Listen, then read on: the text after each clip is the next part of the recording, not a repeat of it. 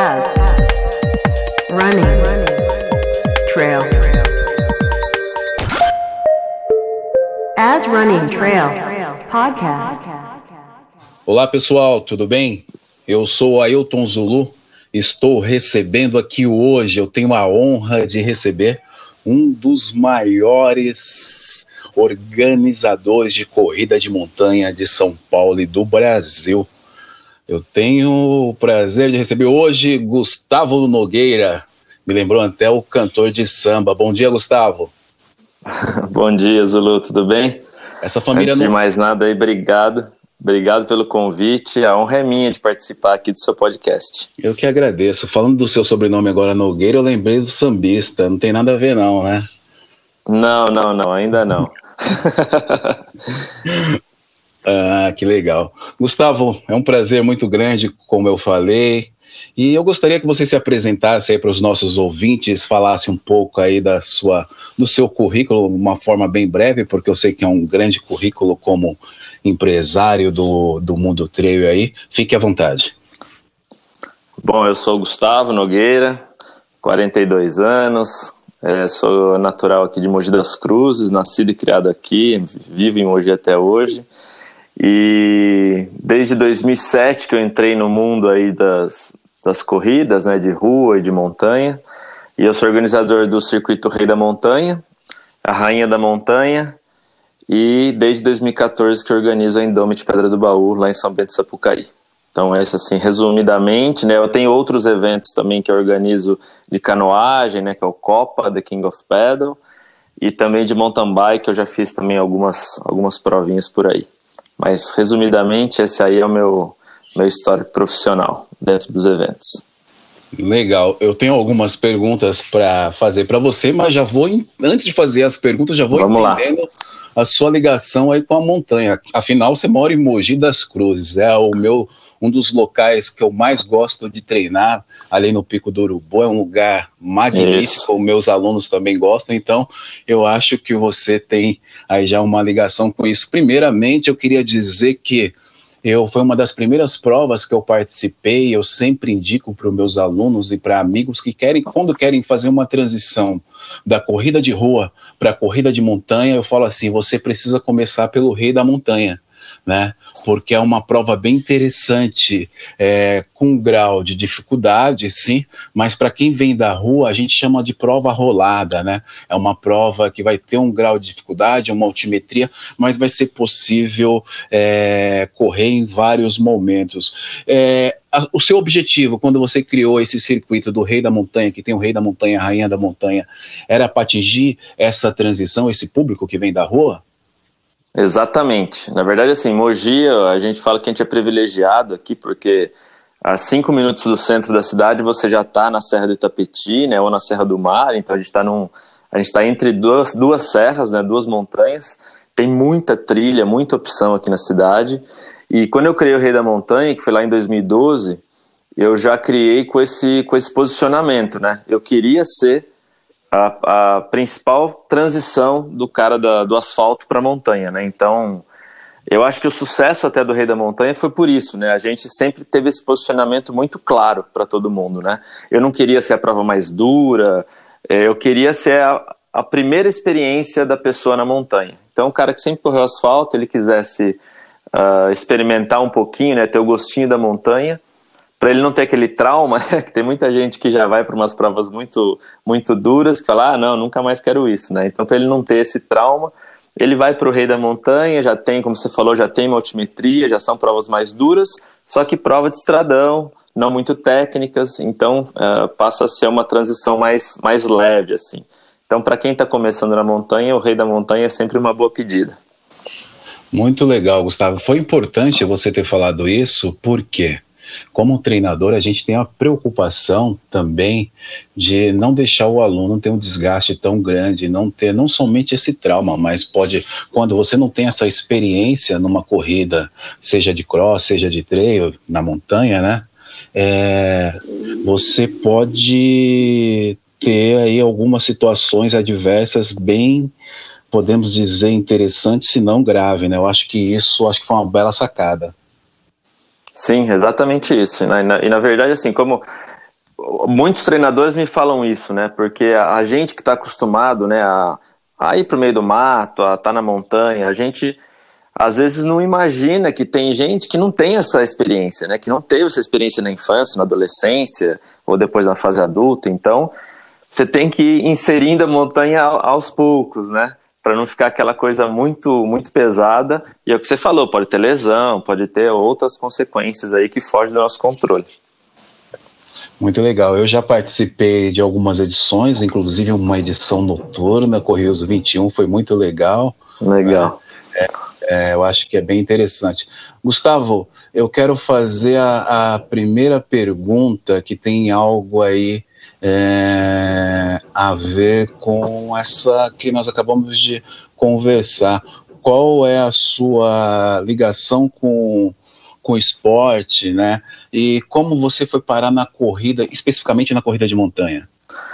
Bom, eu desde moleque, né, desde criança, a minha ligação com o esporte foi muito forte, tá? Eu sempre pratiquei muita coisa, assim. Aí eu falo, né, a gente começa sempre na escola, né, praticando alguns esportes mais básicos na escola, vôlei, futebol, handball, futsal, essas coisas, basquete. Sempre pratiquei de tudo. Uh, eu sempre tive casa na praia também, então na praia eu sempre pratiquei de tudo. Era fominha mesmo, queria jogar tudo ao mesmo tempo.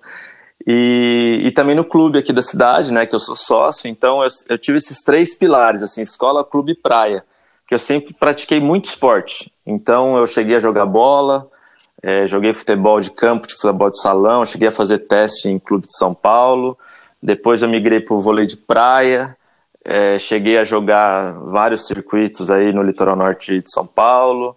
Joguei brasileiro de frescobol. É, eu velejei bastante é, regatas de vela oceânica. Já remei stand-up paddle. Já corri corrida de aventura também, quando a corrida de aventura ainda começava no Brasil, lá 2001, 2002. Eu corri alguns circuitos. Então eu sempre, eu, eu até brinco que eu, eu, eu, era bom, só que eu não cheguei a ser muito bom em nada porque eu queria ser bom em tudo. Aí você acaba sendo, não sendo bom em nada. Aí não fui para frente nenhuma modalidade porque eu fazia de tudo um pouco. Mas assim, minha vida foi sempre ligada, muito ligada com esporte, né? E aí, quando chegou na época da faculdade, eu acabei prestando relações internacionais, nada a ver com, com esporte. Ah, tá. é, me, me, formei na FAAP em Relações Internacionais, acabei nunca exercendo, né? A voz do esporte ali falou mais forte. E em 2004 eu abri minha agência de marketing esportivo sem entender nada de marketing esportivo. Foi meio que na, na loucura, assim, nem, nem recomendo isso para ninguém fazer o que eu fiz. Mas aí com o tempo eu fui estudando, fiz minha primeira pós-graduação né, em marketing esportivo, né, administração em marketing do esporte. E aí em 2007, eu, eu bati cabeça, de 2004 a 2007 fiquei batendo cabeça, porque também eu queria fazer muita coisa ligada ao esporte, mas não tinha um foco.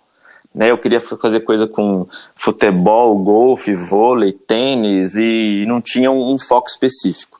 Em 2007 eu recebi um convite é, de uma loja de calçados aqui de Mogi, que, que fazia um circuito de corrida muito conhecido, que era FlexPair, não sei se você já ouviu falar nas corridas da FlexPair aqui em Mogi. E a FlexPay, a me convidou para cuidar da parte de marketing dos eventos de corrida deles. E aí que eu tive a minha entrada nas corridas de rua. Tá, e aí eu, eu comecei a trabalhar com a FlexPay em 2007, fui até eu trabalhei com eles até 2015, mais ou menos. Só que em 2012 eu já, já senti confiança, já que eu já entendia bastante coisa desse mundo da organização de corrida. E aí eu pensei, putz, vou vou organizar minha própria corrida. E como eu já tinha muito esse lado voltado para aventura, né? Eu gostava muito de corrida de aventura, de fazer trilha. E aí eu falei, putz, eu vou, vou para na, na, na, época nem existia, o, quer dizer, eu não, nem conhecia o termo trail running ou corrida de montanha. Eu, eu criei o Rei da Montanha e ele chamava o Rei da Montanha Corrida Cross Country, né? A primeira, 2012, 2013, assim, o, o nome que eu dei foi Corrida Cross Country, até porque era um circuito de 7 quilômetros e você dava uma, duas ou três voltas, né? Por isso que até hoje o Rei da Montanha tem ah, as distâncias de 7, 14 e 21 quilômetros. Porque era um, no, no, começo, né, no início de tudo, era um percurso de 7 quilômetros que a gente dava uma, duas ou três voltas. E aí foi aí que eu entrei no mundo da, da corrida de montanha, né? No começo lá não tinha muita gente ainda que fazia, né? Eram poucos organizadores.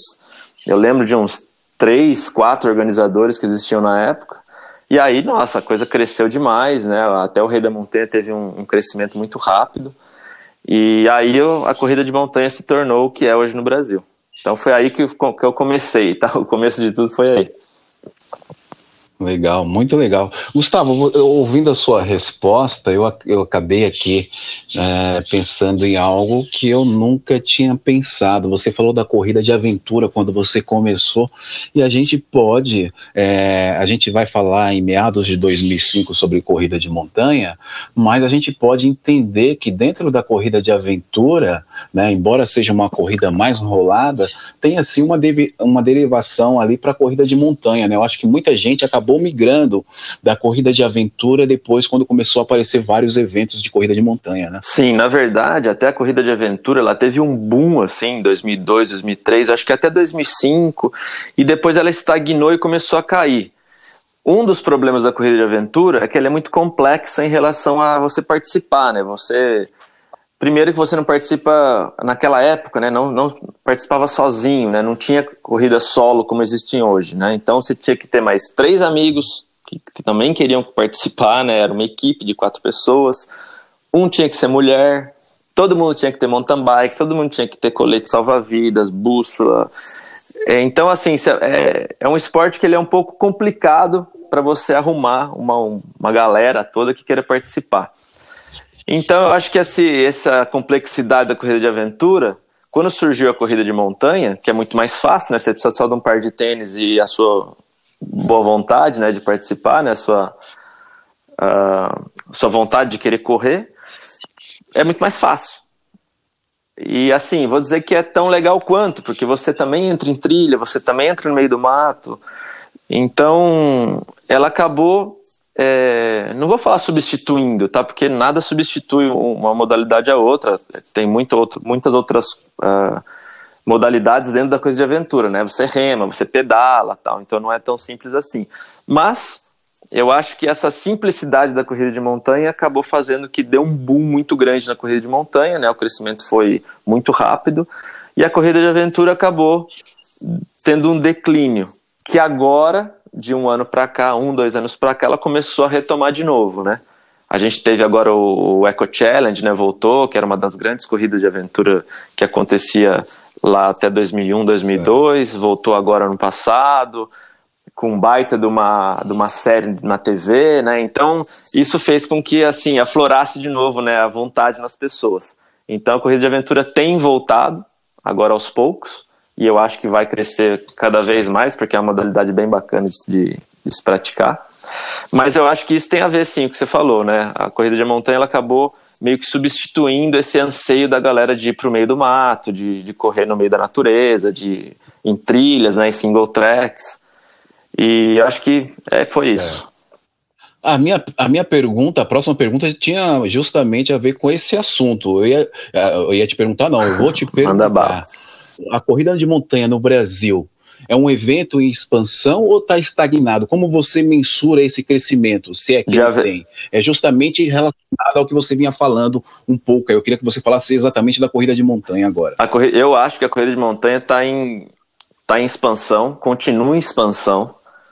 Tá? É, eu até costumo dizer que assim, o potencial da corrida de montanha é a corrida de rua. Se você olhar a quantidade de, de corredores de rua que existem no Brasil, esse é o potencial da corrida de montanha. É claro que a gente é, é um mercado minúsculo ainda se comparado com a corrida de rua, tá? Só que a, a gente está começando a se organizar melhor agora, tá? Para essa expansão, né? Acabou de, de ser lançado, né? A Associação Brasileira de Corrida em Trilha que eu acho que ela vem até para dar uma organizada mesmo no, na modalidade, né? E, e, a gente tem uma estrutura para esse crescimento, né? Porque até então foi um crescimento assim, do jeito que dava. Então ia surgindo organizadores, faziam provas de qualquer jeito, não tinha uma padronização do mercado. Então tinha muita gente que entrava e saía, né? Então o cara da corrida de rua ele vinha, ele experimentava a corrida de montanha. Se ele fosse para uma organização que não fosse tão séria ou tão estruturada, tão organizada, ele já achava que aquilo ali era muito bagunçado, ele acabava voltando para a corrida de rua. E eu acho que a partir de agora a gente tem aí assim uma, uma padronização dos eventos. Eu, pelo menos eu acredito nisso, tá? Que essas associações elas vêm certo. justamente para para organizar a modalidade para a gente ter um crescimento mais estruturado. Só que eu acho que ainda está em crescimento. Eu acho que em termos de organizadores deve dar uma estagnada, tá? Porque começaram a surgir muitos organizadores, né, de cinco anos para cá, muita gente entrando no mercado.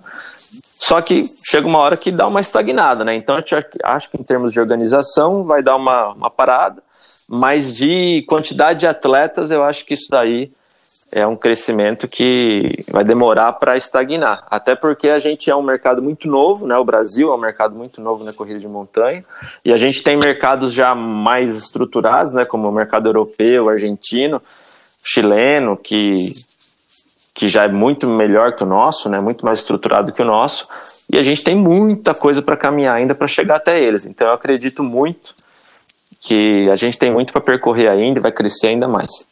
Legal. Gustavo, você falou algo interessante, né? É, sobre essa organização é, desse. Tem uma pergunta que eu faria para você lá, lá mais uhum. na frente sobre essa questão da organização do calendário, dos organizadores, a quantidade de organizadores e ter uma associação é importante para, vamos falar, chamar de regularização do, do, do treino, da corrida de montanha no Brasil, né? E eu acho, eu estou aqui pensando, eu estou pensando só, né? É, fazendo uma, uma imaginação aí para o futuro, que eu acho que vai ser um selo importante para que a provas possam ter. Então, eu imagino que vai ter a, a, o carimbo lá da associação e isso vai mostrar que aquela prova passou por todas as padronizações e tem aquele selo e vai cumprir e vai cumprir aquilo que o corredor, o consumidor deseja. Eu acho que isso é mais importante quando a gente fala do que deseja, a gente está falando de segurança, a gente está falando de fazer um evento que atinja todos e todos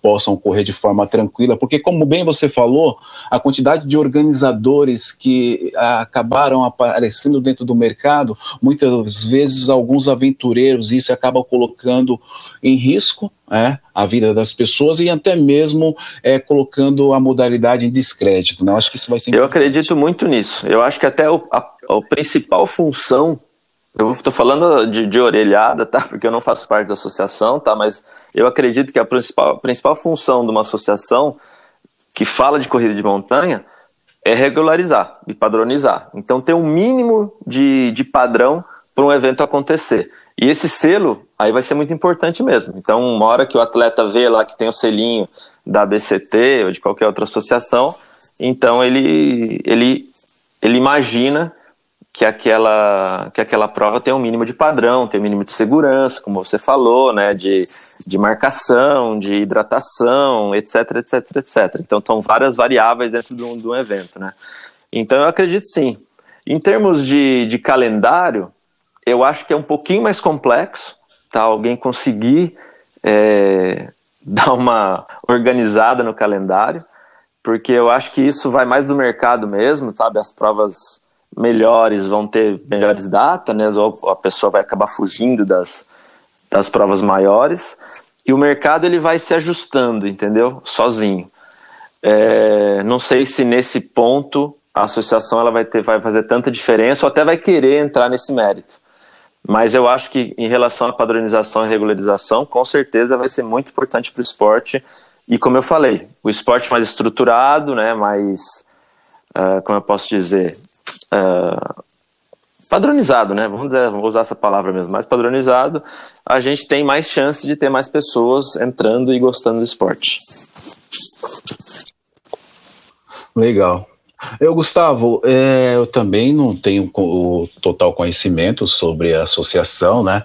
Mas eu acho que vai ser importante quando as pessoas forem participar de um evento e ter esse selo e opinar sobre, e aí aquele evento ele só vai permanecer com selo se, realmente se ele atingir todas as as estrelas possíveis, todas as condições necessárias para manter aquele padrão de qualidade que a que a organização e que a associação é, imagina que possa ter uma prova. Acho que isso é o mais importante, né? Porque a opinião de quem participa vai ser interessante. Não somente você pagar um valor, participar é, daquela situação e colocar o selo na sua prova, porque muitas pessoas às vezes procuram um selo, procuram alguma coisa e não estão preocupados em relação à qualidade, né? A minha pergunta é a, a organização de um evento ela tem uma responsabilidade é, muito grande, que muita gente nem imagina, em relação principalmente à segurança. Conte um pouco para Bom, nós. Bom, é, organizar evento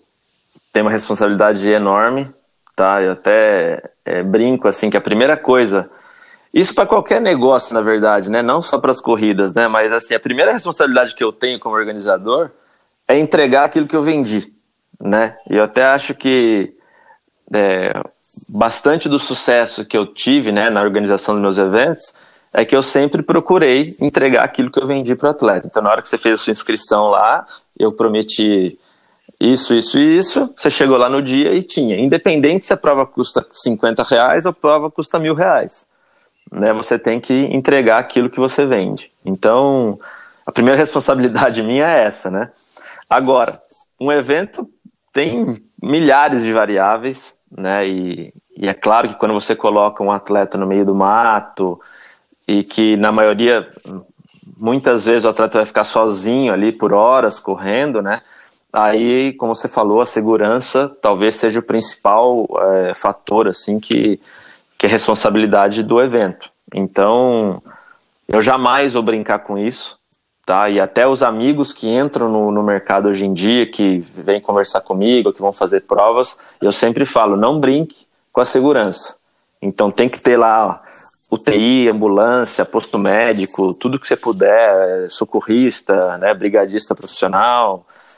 É, então esse tipo de coisa é uma responsabilidade nossa e assim a gente é, lida com muitos riscos, né, riscos grandes, né. Então a gente, eu, eu, sempre, eu sei disso, que a gente corre o risco de um dia ter uma fatalidade numa prova. Fatalidade mesmo, né? De alguém ter um piripaque, alguma coisa e morrer. Então a gente tem que estar preparado sempre para uma situação dessas. É claro que a gente faz de tudo para que isso não aconteça, sempre vai continuar fazendo de tudo para que isso não aconteça e minimizar esse risco. Só que a gente tem que estar preparado, até porque a gente lida com ser humano, né? São lá quase mil seres humanos cada um com a sua particularidade, né, de, de saúde e tal. A gente não tem controle total de quem treina bastante, quem treina pouco, quem fez. É, apesar da gente da gente obrigar né, as pessoas a levarem o atestado médico, tem muita gente que a gente sabe que burla o atestado médico, que vai no amigo médico, não faz exame nenhum. Exato. Mas isso é uma forma da gente tentar minimizar o risco, tanto para a organização como para o atleta. Tá? Então, quando a gente pede lá o atestado médico para vocês, não é só para a gente falar assim, ah, eu estou isento de responsabilidade, não é isso. É para você, justamente para você ir lá ver se está tudo bem com você. Né? Eu já vi prova aqui em Mogi mesmo, de corrida de rua, que o cara correu 10 quilômetros no plano e cruzou a linha de chegada e caiu duro e morreu. Entendeu? Então não tem aquele negócio, ah, uma prova de 12 é tranquilo. Não, uma prova de 12, de 21, de 35, de 100, de 160, todo mundo está andando no limite. Então isso que a gente também sempre tem que pensar, né? E tem que ter essa, eu falo, né, essa responsabilidade de dar total segurança para o atleta ao máximo possível. Né? Quando a gente coloca vários pontos de hidratação, por exemplo, na Indomit, muita gente fala, ah, é muita coisa. É muita coisa, só que eu estou minimizando o risco do atleta de desidratar, de ter um, um problema mais sério. Então é assim, são mil coisas né, que fazem parte, são mil variáveis né, na, na, organização do evento, que é responsabilidade nossa. Começando pela comunicação, tá? Então eu não posso comunicar nada errado para o atleta durante todo o período, do processo de inscrição e de, de venda né, da prova. Uh, depois, principalmente quando chega mais próximo da prova, né, da, do guia do atleta, tá tudo certinho, todas as, as informações que o atleta precisa, né, para correr a prova, tem que estar tá ali, tá? Até falando de horário, de, de tudo, né, de tempo de corte, horário de corte, é, altimetria da prova. Então são várias, assim, vários detalhes básicos Só que se você dá um desleixozinho, você pode acabar com a tua prova e com a prova do atleta, né? Eu falo, às vezes é barato você pagar um staff a mais, certo. né, para ficar numa bifurcação, ao invés de colocar só uma placa, que pode acabar com a prova. Pode acabar com a minha prova, né, como organizador, e pode acabar com a prova de vários atletas, né, que se prepararam durante um ano para estar tá ali, gastaram uma grana boa para estar tá ali, e aí chega ali e dá uma frustração enorme. Então, assim, a organização passa por vários pequenos detalhes que no final chega naquilo que vocês esperam, né? E que a gente espera também que seja uma prova de sucesso. Legal. É, é, eu tô aqui ouvindo você e pensando, né?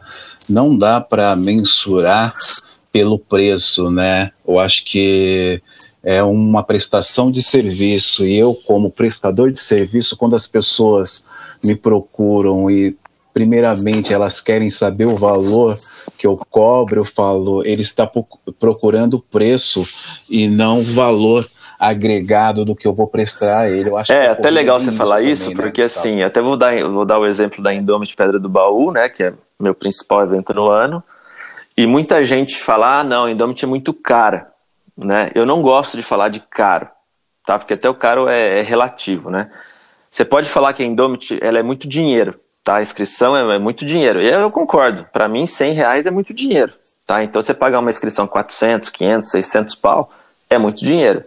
Só que isso sempre vai, vai ser caro ou não, dependendo daquilo que eu te entregar. Se eu te vendi uma coisa e te entreguei uma coisa muito pior, aí você vai falar, ah, foi caro. E isso pode ser uma prova de 50 reais. Entendeu? Se eu cobrei 50 pau lá e chegou lá, tava uma zona, não entreguei nada daquilo que eu, que eu te prometi, atrasou a largada, não estava marcada a prova, não tinha hidratação onde eu falei que ia ter, o percurso foi outro que eu divulguei. Aí você pode falar, 50 reais prova cara. Só que tem gente que paga mil reais na Indomit, lá estou chutando, tá? Nem, acho que nem, nem chegamos nesse valor ainda, mas que seja 800 reais numa prova da Indomit, que sai com um sorriso de orelha a orelha e falar, eu pagaria, valeu cada centavo do que eu paguei. Então é, é muito relativo isso, né? E de falar se é caro ou não. E a gente sempre tenta, como eu já falei várias vezes aqui, entregar aquilo que a gente vendeu ou até um pouco mais, tá? É tentar surpreender mesmo. Eu sempre brinco pessoal, né, que a Indomit, lógico, é uma prova que custa muito caro, né, para organizar. Uh, a gente investe demais em segurança, em estrutura, né, em hidratação, tal, em staff, né, muito staff. E eu, eu tenho um detalhe que eu sempre coloco lá, não sei se você já correu a prova de 50, acho que você não correu, né, Zulu, lá? Então, a prova de 50, de 80 quilômetros, a gente sempre coloca um posto de hidratação lá no Mona, né, que é lá na Pedra do Baú, né, no monumento da Pedra do Baú, é, e eu coloco açaí lá. É eu assim. coloco, é tipo um geladinho de açaí, assim. Então, hum, eu falo, tem no 35 Mas também. no 50 não, ah, tá? também? Esse açaí eu já peguei aí, no já tinha até esquecido. E eu já peguei. E aí a gente coloca açaí na prova. E aí eu falo, pô, eu invisto maior grana no evento, né, em várias outras coisas, e a única coisa que o cara ele lembra é daquele açaí que custou um real para mim. então, assim, eu sempre falo para todo mundo, a prova, o sucesso da prova sempre vai estar no detalhe. Entendeu? É lógico, são vários detalhes que fazem a prova ter sucesso. Mas se você não pensar no detalhe na hora que você está é, montando ali a estrutura da prova tal, é, o, o, cara não vai ter aquela lembrança, né? Eu, eu, eu sempre penso assim, a corrida é uma experiência, né? Desde a hora que você se inscreve até a hora que você volta para casa. Né? Então, eu tenho que estar tá ligado em toda essa experiência. Para você voltar para tua casa, quando você volta, chega na tua casa de volta, né, em São Paulo, onde quer que seja, o cara ele esteja assim é, feliz demais, né? E é, como eu posso dizer, é, tá assim deslumbrado com a experiência que ele teve no final de semana. Desde a hora que ele chegou na arena, que ele retirou o kit dele. Então, esse monte de detalhezinho é que faz uma prova uma prova de sucesso ou não. E a gente tenta fazer isso sempre. Legal. Ô, Gustavo, eu tinha aqui uma pergunta para falar justamente sobre Pode falar. Da, da Pedra do Baú, né? Eu, eu falo agora, falando agora como consumidor, tá? Eu tô falando com você como consumidor. Eu já corri a prova cinco vezes, certo? E toda vez que eu vou fazer a inscrição, eu olho ali e falo, nossa. E aí, em algum eu falo que não existe Também. nada, cara, existe ausência de dinheiro, né?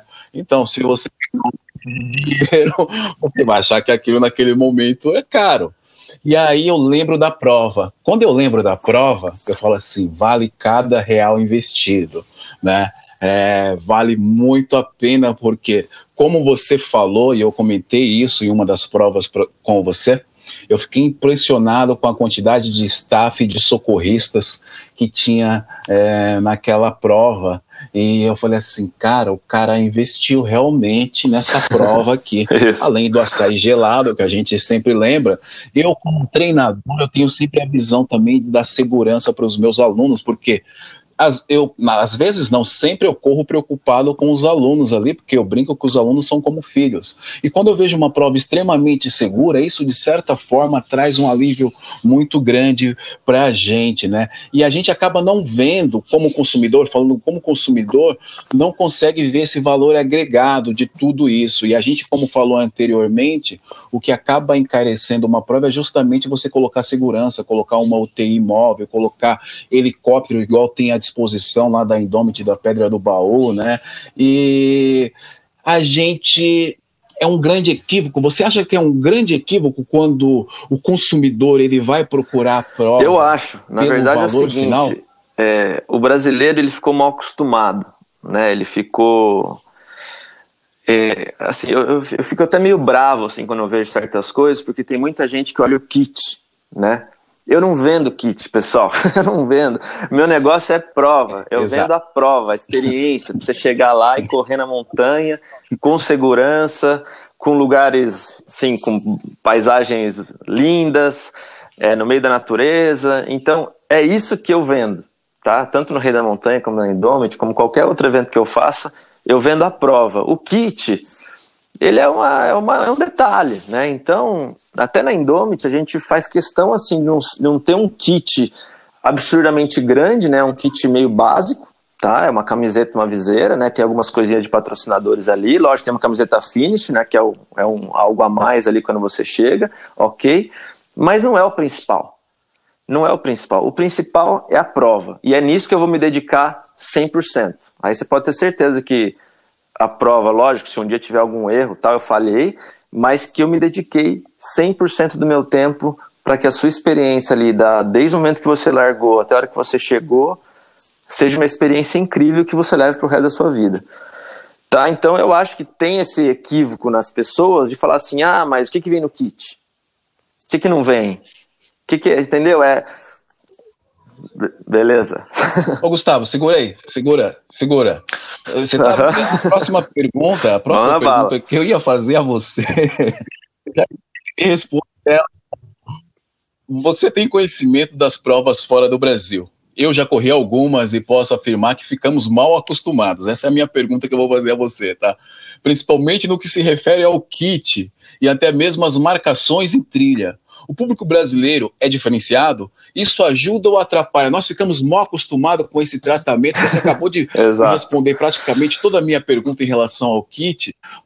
Lá corri no Chile, já corri no Paraguai, já corri na Argentina. Não tem isso que a gente tem aqui. Nós estamos mal acostumados. Eu não vou falar que atrapalha, atrapalha tá? Porque assim, porque é uma forma do brasileiro é, tratar os, os. E eu acho que isso acontece, viu, Zulu?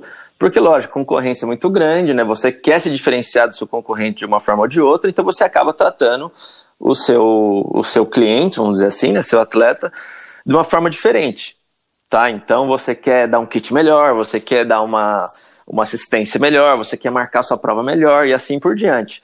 Eu acho que assim, isso é, faz o esporte crescer, né? Faz a gente ser melhor, né? Então, eu quero ser melhor na próxima prova, meu concorrente também, e isso eleva o nível da, do, dos organizadores. Mas quando você vai para fora, eu já, pô, eu já, já fui para o Cruze, né? Não como atleta, mas eu acompanhei a prova, né? E eu conheço, lógico, um monte de gente que correu o mundo inteiro.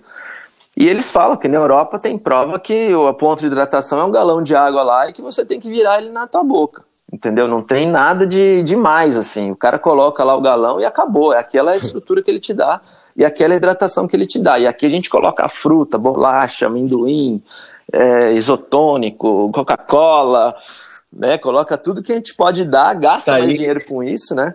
E às vezes até é, as pessoas reclamam, né? Outro, ah, eu até dou um exemplo aqui que as pessoas me perguntam às vezes: você tem problemas com a Indomit ou teve algum problema com a Indomit? É, eu tive um problema esse ano com a Indomit, olha só, uma prova de 80 quilômetros, né, que largou às 10 horas da noite, e eu tive uma reclamação de um atleta que ele falou assim, eu, no posto de X lá, que eu não lembro qual que era, no posto de hidratação X, a Coca-Cola tinha acabado. Então, assim, chega num grau de exigência do, do atleta, mas assim, é aquilo que eu falo, né? Se eu falei pro cara que ia ter Coca-Cola ali, deveria ter. A culpa é minha, a falha foi minha. E ele tem razão de reclamar. Mas assim, chega num grau tão grande de exigência que o cara, ele não é que ele não tinha nada para beber, tinha água, tinha isotônico, tinha outras coisas, mas a Coca-Cola que ele estava contando com ela ali não tinha. Então a gente acabou, lógico, acostumando mal o nosso atleta.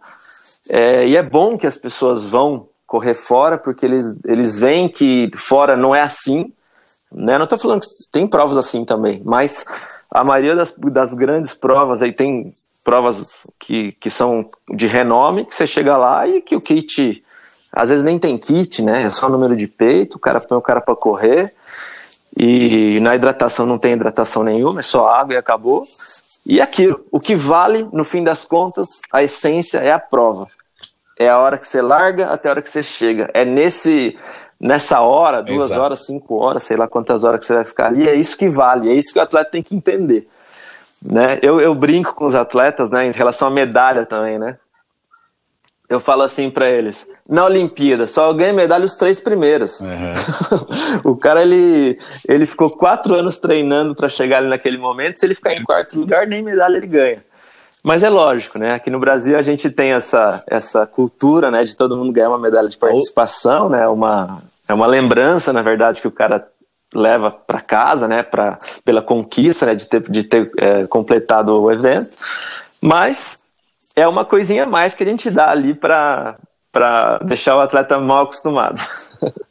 E a, e a mais sonhada é, de todos é. os corredores de montanha aí também não dá medalha, né? Você tem que fazer uma. É, tem que fazer uma pontuação, vai pagar um pouquinho a mais, mas não tem medalha também. Mas é isso que você falou, as pessoas querem ir lá pelo lugar de correr naquele lugar. E acho que isso falta um pouco aí, falta um pouco aqui para nossa cultura, né? De, de imaginar, pô, a Exato. Pedra do Baú é um lugar lindo, Exato. corri em lugares Serra Fina, locais maravilhosos. Então, a gente, de certa forma, está indo ali contemplar o lugar. Embora de tudo isso que então, você falou, como consumidor, É isso, não tem jeito. medalhas, eu tenho cada medalha. Mas a medalha... o kit eu não ligo muito, não, tá? O kit eu não ligo, mas a medalha mas... eu falo, cara, não, essa faz medalha parte da... ela vai ficar comigo aí Faz parte anos, da então é cultura do, da corrida no Brasil, é, né? De, de, ter a medalha e, e faz parte da, assim, eu, eu demorei para entender é, o quanto que o atleta treinou para estar tá ali. Entendeu? Antes eu não tinha essa noção. Eu, como não sou um atleta de. Nunca fui um atleta de elite, nunca treinei demais, tal, então demorou para entender isso. Que tem gente que o cara treinou ali um ano para estar tá naquele dia, entendeu? Então, aquela conquista dele completar, nem o cara que, que ganha, mas a conquista do cara completar e que seja 12 quilômetros, 6 quilômetros, tem gente que era que era obesa, pesava 140 quilos e conseguiu completar a prova de 12 quilômetros. Isso para o cara é uma conquista tão grande quanto o cara que ganhou a prova. Então, esse, esse símbolo da medalha, né, do cara conseguir levar esse símbolo para casa, Verdade. é muito importante. Então, faz parte da cultura da corrida e fiquem tranquilos que eu nunca vou tirar a medalha das minhas provas. e nem o açaí, pode deixar. oh, que bom. E nem o açaí, tá bom? Deixa o açaí lá, Ô, Gustavo, você falou da Coca-Cola, eu normalmente não tomo, né? Mas eu estava em uma prova uma vez e tinham falado que no quilômetro X ia ter Coca-Cola, tal, não sei o quê, um monte de coisa, né? E eu, naquele dia, eu estava bem mal assim na prova, só que eu fiz um jogo mental e falei o seguinte: no quilômetro tal tem Coca-Cola, eu vou tomar Coca-Cola e a Coca-Cola vai me dar um gás e eu vou continuar e eu vou muito bem na prova. Esse era o meu jogo mental ali para dar uma boilada naquela situação difícil que eu estava passando. é e aí, aí, quando eu cheguei no local, tinha tudo. Então, mas é isso, a responsabilidade, a gente, a gente já falou de responsabilidade do, Então, do organizador aqui. Essa é uma das responsabilidades. Se eu vendi que ia ter Coca-Cola naquele, naquele local e você colocou isso na sua cabeça, virou uma estratégia sua.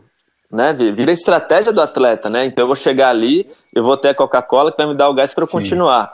E aí eu não. Ou acabou, ou eu não coloquei a Coca-Cola, ou eu, sei lá, mudei de lugar, alguma coisa assim.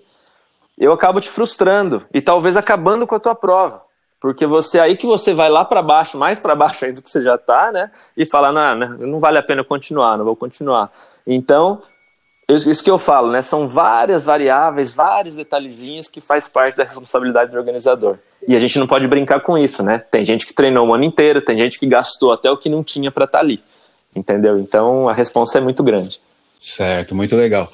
Gustavo, é, nós falamos aí de várias situações, mas eu queria saber sobre este momento que nós estamos passando, algo é, que ninguém poderia imaginar.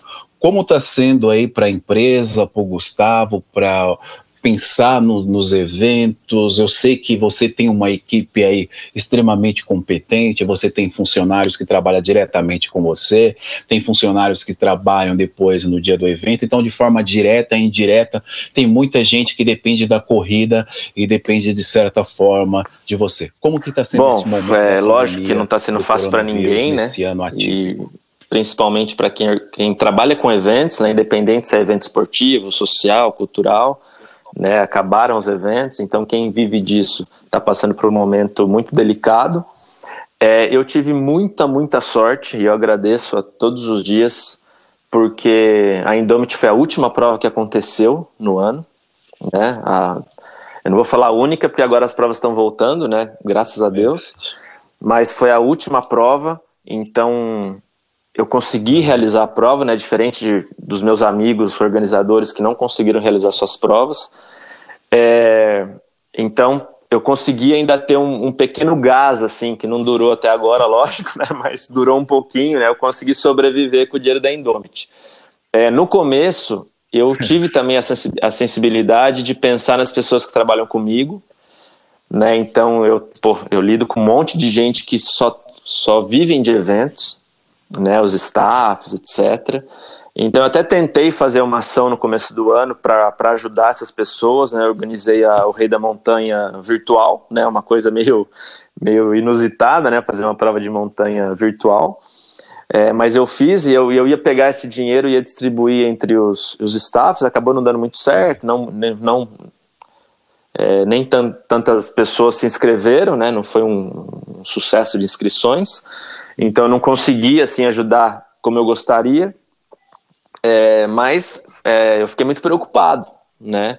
As pessoas que são mais próximas, assim, que, que trabalham comigo. É, hoje em dia, você sabe, eu tive, eu já, já tive escritório com muitos funcionários, né? Hoje em dia eu só tenho um funcionário só que trabalha home office, então é mais tranquilo, né? Nem o escritório eu tenho mais por conta da pandemia, eu entreguei, tá? E cada um ficou na tua casa. Mas é, foi um período muito delicado, né? Até as pessoas que a Poliana é um exemplo, né, que sempre trabalhou comigo. Hoje ela trabalha, coincidentemente, ela trabalha com meu irmão, mas numa fábrica de massa, nada a ver, entendeu? Ela acabou saindo da, da área que ela gosta, que ela entende, que ela, que ela estudou e se formou, para trabalhar em outros locais para viver, né? Porque ninguém vive só de. É, daquilo que gosta, né? Tem que ganhar dinheiro, não tem jeito. Então foi está sendo um período muito complicado. E eu também trabalho, eu tenho uma hamburgueria que quem não me, nem quem não conhece esse meu outro lado, né? Eu sou empresário aqui da área de alimentação e também fechei todas as unidades, fiquei só com delivery. Então esse ano foi um ano muito, muito difícil, tá? É, por tudo, né? Não só financeiramente é o principal, né? Mas fora isso, você fica sem perspectiva, sem saber o que vai acontecer, quando que vai voltar. Eu tentei lidar com essa situação da melhor forma possível. É, acabei né, lançando a Indomit também em setembro né, desse ano, eu lancei a, a Indomit do ano que vem, é, acreditando que as coisas iam estar melhores, eu acredito que não vai ter problema nenhum, mas a gente está vendo que as coisas elas estão demorando muito mais do que o esperado. Eu lembro que no, na Indomit eu achava que em junho, julho já ia estar tá tudo resolvido. Né? A Indomit era em março, né? Eu falei, ah, mais uns dois, três meses aí tá tudo resolvido. E a gente já está em novembro Sim. e as coisas estão longe ainda de, de ser resolvidas. Então, mas eu acho que as pessoas aprenderam a lidar de certa forma com o problema, né? Então, os eventos eles estão voltando, né? De diferentes, né? Cheio de protocolos, mas é a forma que a gente tem que, que fazer, não tem jeito. Então, eu espero de coração que até em Domit as coisas estejam já muito mais tranquilas e que a prova possa acontecer do, da forma que ela sempre aconteceu. Mas, se a gente for obrigado a, a, a executar, né, realizar os protocolos de, de, segurança, a gente vai fazer e, e vamos que vamos, vamos tocar o barco. Legal. Você sabe que, eu não sei você, mas eu já pensei isso. A minha última prova foi a Indomit, Pedra do Baú, lá em março, né, antes de acontecer tudo isso. E você já parou para pensar que a próxima Então, já, já pensei isso já. Com a vacina. Né, que talvez seja a última talvez seja a primeira, né? Depois de um, de um ciclo horroroso aí. Mas eu espero que até seja, eu não sei, né? Esse negócio de vacina é muito, é muito polêmico, né? Porque tem gente que acha que não dá tempo, né, de fazer vacina, mas o mundo inteiro está trabalhando para isso. Então eu espero, lógico, que tenha uma vacina aí, que as pessoas possam se vacinar e tá mais e assim, a vacina nesse momento até, lógico, além da, da imunidade que vai dar para a pessoa, ela vai dar muito, muita tranquilidade para as pessoas, né? Que as pessoas elas fiquem com a cabeça mais tranquilas, porque tem muita gente muito é, preocupadas, né? Muito tensas, né? O tempo inteiro, né? Será que eu vou pegar? Não vou pegar? Vou passar? Não vou passar? Posso me aglomerar? Não posso aglomerar? Posso ir na casa do meu amigo comer uma pizza? Não posso. Então, assim, as pessoas elas são muito tensas, né? Então além da imunidade, a vacina ela vai, vai dar uma relaxada nas pessoas, né, que vão passar a viver mais leves daqui para frente. E bom, espero, né, que a Indomit seja uma das primeiras, mas se tiver outras antes também não vou reclamar não, que seja o quanto antes. com certeza, com certeza. Quanto mais cedo, melhor, né? A gente agradece mas você falou da vacina, eu também acho que tem bastante polêmica, mas eu lembro sempre do ditado, né? De graça não tem injeção na testa. Neste momento a gente, digamos, está aceitando muitas coisas aí, justamente por causa dessa tranquilidade que é necessária. Gustavo, falando sobre este momento, eu queria saber de você se é possível ganhar dinheiro, fazer um evento grandioso você já organizou grandes provas aí pelo Brasil afora, é, mas nem todas eu tenho conhecimento disso, que você obteve lucro. Mas teve uma aceitação muito boa do público. Claro que, claro que os elogios eles não pagam os boletos, mas eu queria saber como é a satisfação de organizar é, grandes eventos e uma das melhores provas do Brasil. Digamos, um dia eu conversei com você, te elogiei sobre a prova, falei sensacional em relação à segurança, em relação a isso, em relação àquilo, foi perfeita a sua prova. E aí você virou para mim. Lembro sim.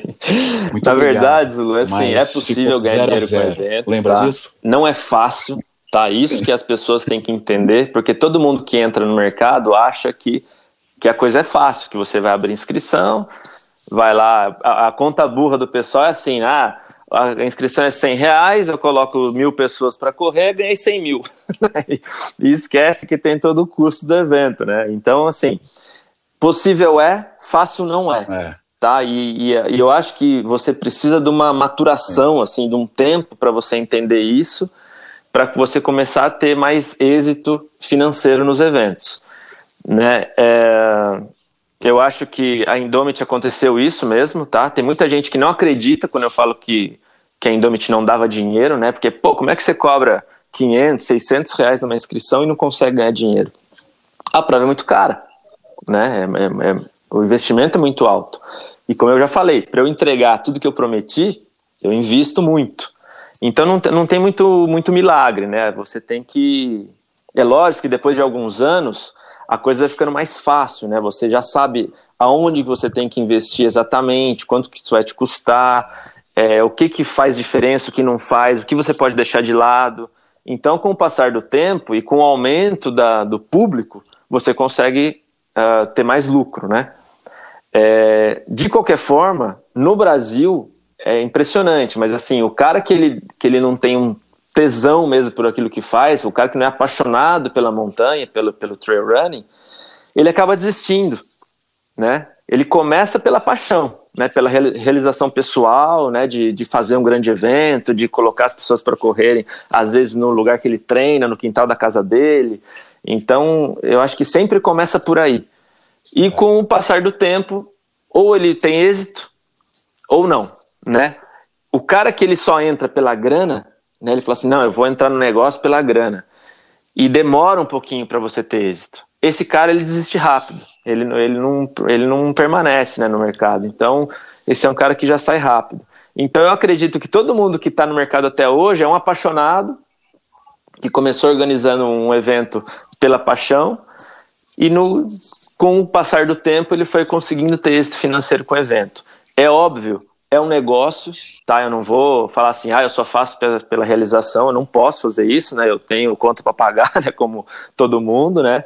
É, eu vivo disso, né? É um negócio, eu faço para ter lucro, é, mas não é fácil, tá? Como qualquer negócio no, no mundo, né? É, tudo tem o seu risco, né? É lógico, quanto mais risco, mais retorno você pode ter. Tá, então, uma prova, se bem feita, se você conseguiu ter bastante público, é, cobrar o valor justo, o valor certo, você consegue ter bastante retorno financeiro, mas fácil não é. Tá? Eu, você, você a última pergunta foi como é a realização de, de fazer um evento grande. Várias vezes eu já fiz prova que eu pô, eu estava assim muito, muitíssimo satisfeito no final da prova, feliz mesmo com a realização do evento, mas não ganhei nenhum real como você sabe. Então, assim, era a realização é muito, muito grande, assim, quando você consegue executar, colocar em prática aquilo que você planejou por, por meses, sabe? Então é muito legal mesmo. O Copa, que é um evento de, de canoagem que eu faço, eu já fiz quatro edições do Copa. As primeiras duas edições, eu tomei um prejuízo enorme de perder, assim, um carro por edição, pra você ter uma ideia, entendeu? Mas aquilo, assim, me trazia uma satisfação tão grande pessoal de fazer aquilo, Caramba. porque para quem não me conhece a fundo, assim, eu sou um cara que eu, eu vim do mar, a minha relação com o mar é muito forte. Então eu sempre tive um sonho muito grande de fazer um evento no mar, entendeu? Ali no quintal de casa, que é na Praia da Cocanha, ali na, na Bahia da Praia da Cocanha, da Praia da Tabatinga, em Caraguá. E quando eu consegui fazer aquilo, então assim, a realização pessoal era enorme de estar fazendo aquilo. Só que não trouxe uh, ganho financeiro nenhum. É claro que depois de um certo tempo você fala, agora não dá mais para ficar brincando, né? Tenho, o retorno tem que vir. E aí, lógico, o evento ele vai se maturando, ele vai pegando mais, mais facilidade de, de realizar e você consegue ali a, encontrar da onde tirar o lucro dele. Então, respondendo a pergunta, é fácil? Não é nem um pouco fácil, mas é possível sim você organizar evento, ter lucro e viver disso. Legal. Então, na sequência, eu já quero saber qual prova você Bom, eu tenho organizar. É difícil, né? Mas eu tenho assim dois eventos que eu que eu tenho na minha cabeça assim que eu gostaria muito de fazer. Tá, eu vou. Um é em primeira mão aqui para o público da montanha, tá? Eu até vou, vou falar uma coisa que já está meio que andando já, mas a gente pretende fazer o ano que vem. Opa. Eu tive recentemente no Jalapão, tá? É, é, eu passei uns dias lá justamente para levantar um percurso de uma prova. Oh. Tá, e possivelmente essa prova vai acontecer ano que vem. Se chama Transjalapão. É uma prova de três dias, tá? Uma prova também são três provas, né? Em três dias, é, rodando o Jalapão inteiro. Então é uma prova que, que ela vai unir a corrida e o oh. turismo mesmo pelo, pelo Jalapão, que é um lugar sensacional, um lugar que assim que eu fiquei deslumbrado mesmo e muito impactado com a, com a beleza daquele lugar, com a dimensão e com tudo que ele tem ali para visitar. Sim. Então vai ser uma prova exclusivíssima, exclusivíssima, nem sei como é que fala essa palavra, mas vai ser uma prova para 50 pessoas só. tá? São 50 vagas, tá? E, e a gente pretende fazer isso ano que vem. Caramba! 49, perfeito. Beleza, já tem um inscrito já. 40, e 49, é uma prova que a 49. gente quer. E assim, ela é difícil, de difícil realização, por isso que é uma prova que eu quero realizar, mas a gente não tem certeza porque eu preciso de apoio para essa prova, né? Um apoio de patrocínio, um apoio do governo, algo assim. Então a gente está correndo atrás disso nesse momento, né? Porque é uma prova para pouca gente. Se eu fosse uh, depender só da inscrição, seria uma prova inviável para o atleta, né? E seria muito cara. Então a gente pretende fazer isso, mas é uma prova super exclusiva só que assim, é, com uma experiência assim muito, muito fantástica assim pro, pro atleta. Seria, um, seria uma prova, seria uma, serão três dias, né? Mas são cinco dias de, de evento, vamos dizer, né? Porque tem um deslocamento de ida e de volta. Então seria uma semana assim de que o atleta sairia de lá. Talvez a maior experiência que eu, que eu poderia proporcionar para um atleta seria essa prova. Então é uma prova que eu gostaria muito de organizar seria a Transjalapão ano que vem. E tem mais uma prova que eu gostaria de fazer também, mas aí na área de canoagem também, que é uma prova na Ilha Anchieta, que eu quero fazer também de dois dias, Ilha Bela, Anchieta, Anchieta, Ilha Bela, de canoa havaiana, mas é uma outra história, é para outro público, essa daí. Tá bom, mas para montanha, essa era uma prova que eu gostaria muito de organizar. Legal. Gustavo, você falou algo agora que me é, faz te fazer uma pergunta. Falta apoio governamental para os eventos em geral no Brasil? E você acha que o que impede isso? A parte burocrática, é, os trâmites para você seguinte, conseguir esse é, Lógico, né? O esporte é, no geral não, não tem o apoio que, que merece, né? De, de todas as dimensões do governo, né? Federal, estadual, municipal.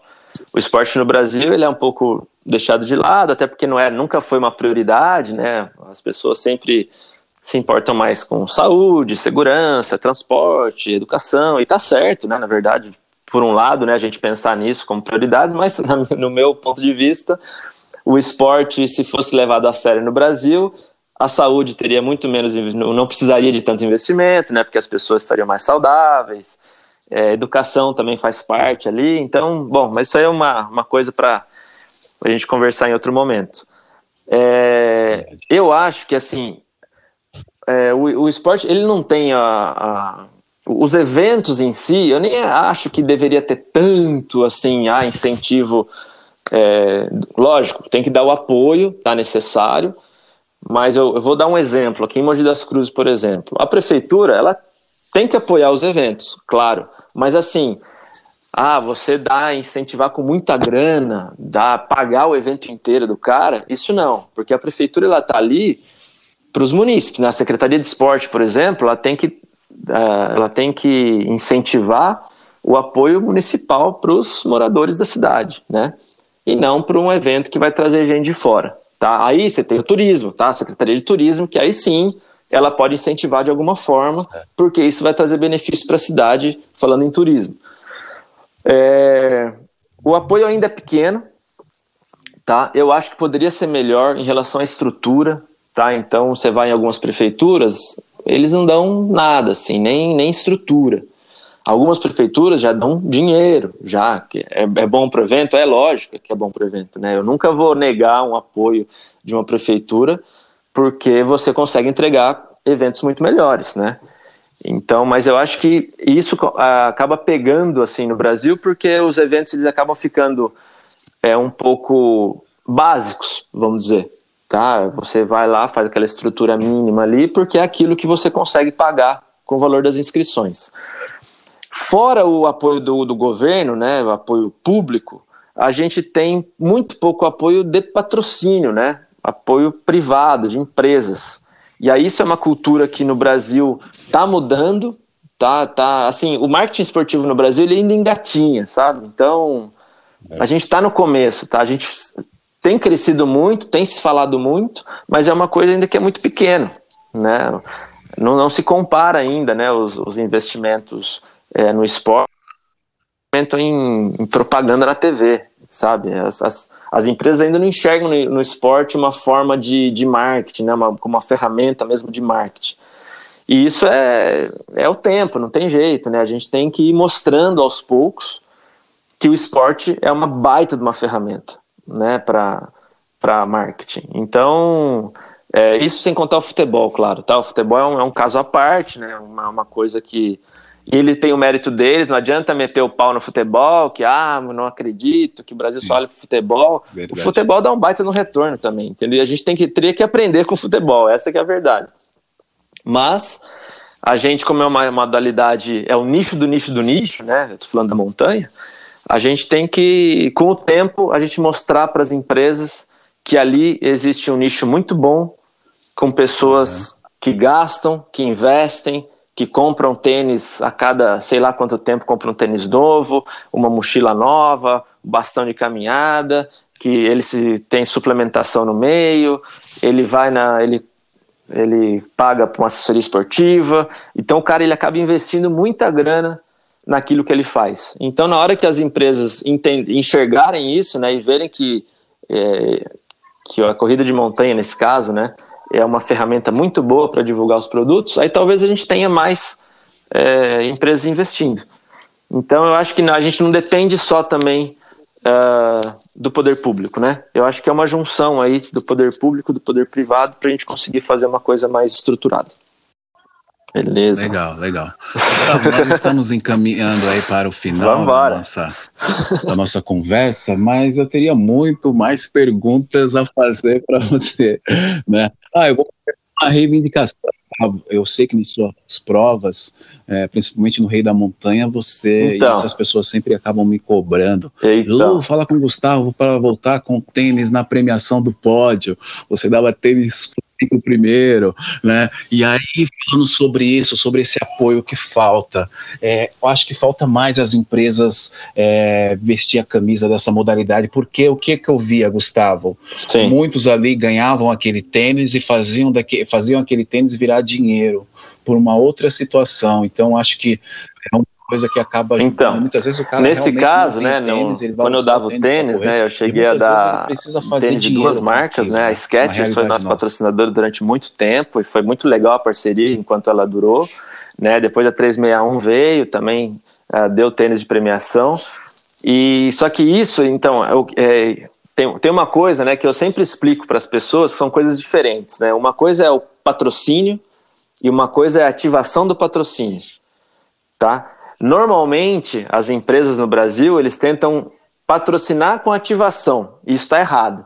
Tá? Então eles falam assim: ah, eu vou dar aí é. três pares de tênis para você e eu sou o seu patrocinador. Não, não é meu patrocinador. Você está ativando o seu patrocínio. Patrocínio é dinheiro ou alguma coisa que me tire custo da prova. Isso eu entendo como patrocínio. Então o cara vai lá, ele, ele investe no seu evento com, uma, com dinheiro, com patrocínio, e aí, a ativação do patrocínio, como é que ele vai ativar esse patrocínio? Mostrar para as pessoas que ele está ali no evento. Aí ele ativa de, de, mil formas. Uma das formas é você dar o seu produto como premiação. Né? Isso a Skechers fazia assim perfeitamente, tá? Ela fazia o patrocínio, ela ativava o patrocínio. Muita gente passou a conhecer a Skechers nos eventos do Rei da Montanha e da Rainha da Montanha. Então, é, não tem jeito, entendeu? E para o organizador ele dar isso como prêmio é muito caro, é inviável, entendeu? Porque um tênis é caro, não tem jeito, né? Um tênis aí vai na média de 300 reais, você tem que dar prêmio ali para sei lá quantos tênis eram, acho que eram 12 ou 15 pares de tênis que a gente dava. Então 15 vezes 3 Isso. a 4.500 reais de premiação. É uma coisa que para o organizador de prova ali que não, não, é, é, não é caro, é, muito, é muita grana, é, muito, é, é inviável. Então a gente depende, infelizmente, a gente depende ali de um apoio é, de um patrocinador ali para a gente conseguir é, voltar com a premiação. Aí falo para os seus alunos aí que quem sabe um dia a gente volta. Legal, pode vou passar o recado, sim. Na verdade, eles, eles diretamente aí no uhum. podcast. Gustavo, fazer uma última pergunta. E aí, se eu fizesse para o Gustavo. Vamos lá, eu, um dia eu fui, tá? seria a resposta. Então eu vou fazer para o Gustavo Corredor. Qual é a melhor... Já por aí, de vez em quando. Qual é a melhor prova? Ó, eu não corri muitas provas. você tá, já Zulu? correu, eu... porque eu já encontrei Engraçado que assim, eu nunca aí, corri uma prova de rua na Qual vida. Qual foi a melhor prova? Tá, nunca, nunca tive a chance de participar. Tive chance já, mas não fui. É, eu só corri prova de montanha e foram poucas. e muitas provas de corrida de aventura. Tá, as provas que eu já corri de montanha, eu já corri em Indomit, lá em Bombinhas, 12 quilômetros, tá? E corri KTR. Tá, KTR eu corri algumas, já corri, corri Serra Fina, corri Ilha Bela, é, não sei mais qual, não tô lembrando agora. Então, assim, eu tenho muito pouca, vamos dizer, vivência de corredor para falar, puta, essa foi a melhor a melhor que eu corri, eu acho que foram as duas, Indomit e KTR, né? As duas, para mim, foram. Tava tudo certinho ali. É, mas, assim, como organizador, como o cara que vê de fora, putz, são, putz, tem, são várias butas. O Brasil, a gente tem a felicidade de ter muito boas provas no Brasil, sabe? Tem, tem bastante gente boa hoje no mercado, organizando provas bacanas, é, provas corretas, justas, que entregam aquilo que vende, em lugares legais. É, lógico, eu colocaria Indão de Pedra do Baú como entre essas, uh, entre as melhores do Brasil, e não só por um fator ou outro, mas por uma, como eu já falei, né, por uma infinidade de pequenos detalhes, né, que, que fazem a prova boa. Mas, putz, não consigo te responder assim como corredor, difícil, viu? Eu colocar, como corredor, eu colocaria as duas que eu falei para você. A, eu, quando eu corri a, a KTR Serrafina, eu gostei demais, né? Porque a Serrafina é um lugar que, não, que dispensa apresentações, é né, muito bonito. Ali, aquela parte do Capim Dourado ali, foi muito bacana participar, pegar o final da, de tarde ali, com, com o pôr do sol. Então, foi uma experiência assim que eu tive que eu vou levar para a vida, né? Como eu falei, as, as corridas de montanha são experiências para você levar para a vida. E naquele momento eu corri 16 quilômetros, fiz em 4 horas, pra você ter uma ideia. Como o negócio era duro e como eu estava mal treinado também. Faz parte. É. Mas isso, isso, não, exatamente. já passei por tudo isso aí também. Mas assim, é eu, é eu não vou, não mais a paisagem que os assim, outros, muito assertivo assim, como corredor, porque não tenho tanta experiência como corredor. Mas como organizador, eu falo que o Brasil tem muito prova, muitas provas boas. É, em, em, legal que são em vários locais do Brasil, né? Você tem prova boa no Sul, no Nordeste, aqui no Sudeste, onde está a maior concentração, tem mu muita prova boa e a gente está bem servido aí. É só saber escolher, tá? Então, para o atleta que está ouvindo vai escolher, vai atrás de informação, vê se o cara é um organizador que não é um aventureiro, como você falou há pouco, né? Ainda tem muita, muito aventureiro no mercado, mas esses aventureiros ou eles aprendem, né, na raça, ou eles desistem rápido, né, e saem fora logo. Então, tem bastante opção aí. Eu acho que é isso. Gustavo, nós essa foi minha última pergunta. Eu gostaria de saber se você, na verdade, eu quero ouvir as suas considerações finais aí. Bom, né? Zulu, obrigado mais uma vez pelo um convite. Aí, Como eu falei, é uma honra para mim estar aqui é, participando com você. Esse grupo seleto aí de, de convidados que você conversa. É, o recado que eu dou para as pessoas nesse momento que a gente está passando é que tenham paciência.